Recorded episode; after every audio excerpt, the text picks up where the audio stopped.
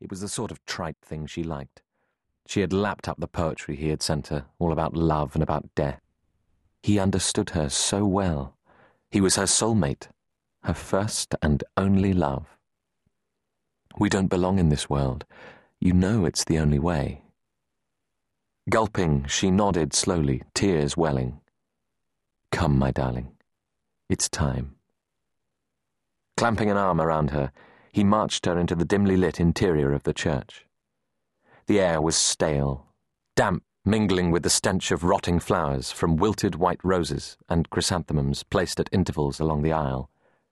He couldn't imagine why anyone would choose this church to be married in. It was a neglected place, unloved and unfrequented. Gemma allowed herself to be propelled towards the heavy curtained archway near the pulpit. Behind was a long flight of stairs leading to the gallery high above the nave. As he pulled back the curtain, she stopped and peered up into the dark area above. It's so high, she said, drawing out the word high as if it were something shocking. He knew he was going to have trouble. He wanted to say that high was the whole point, as she damn well knew.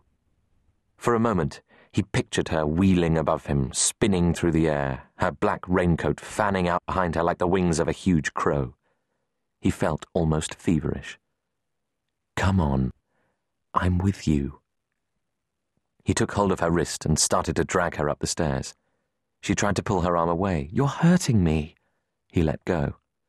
Sorry, my darling. I'm just feeling nervous, that's all. I've waited so long for this. For you. I'll follow you, shall I? He watched as she stumbled up the stairs. She wavered, then collapsed in a heap on the landing. Putting her head in her hands, her hair falling over her face and down her legs like a sleek, brown cloak, she started to sob. Shit. This was all he needed. Somebody might hear. He wanted to jam his hand over her mouth, but he mustn't alarm her. He knelt down on the stair below her. We don't have to do it, you know. He took her tiny hands in his and peeled them away from her face. Look at me, Gemma. We'll do whatever you want. Really. I mean that. I love you. Slowly she opened her eyes, and he rewarded her with one of his softest smiles. I don't want to, she whispered. She couldn't finish the sentence. Die. Die with me. Be mine forever. That's what he had said. He sat down on the step beside her, wrapping his arm tightly around her. He pulled her into him, cradling her head against his shoulder. Nor do I, my darling. Nor do I. Stroking her soft hair, he kissed the top of her head. Not now I've met you, anyway. Do you feel that too? She nodded pressing her head hard into his coat sleeve. You've saved me, you know, my little Gemma. Shall we do the ceremony anyway? Shall we exchange rings as we planned? She gave a squeak of assent, burying deep into him, nuzzling his shoulder like a kitten. She started as if stung by something. What's the matter? The note. I left a note like you told me. What happens when Mum finds it? Don't worry. We can either get it back or. He let the sentence hang. You can come and stay with me. There's no way they'll find us. No way at all. She blushed. Come on then, he said. I think you'll like the gallery. It's very private. A really special place.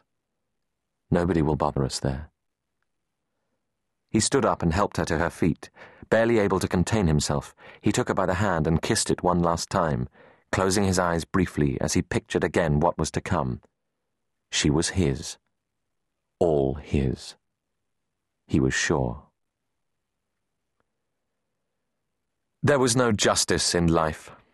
D.I. Mark Tartaglia gazed through the glass porthole of the door to the intensive care room where his boss, DCI Trevor Clark, was stretched out in bed at the center of a spaghetti junction of wires and tubes. He'd been in a coma ever since the accident, his head held fast in a clamp to protect his injured spine. Thank God he'd been wearing a helmet and proper clothing when he came off his motorbike. But the prognosis wasn't good. Sally Ann, Clark's fiancée, sat by the bed, head bowed.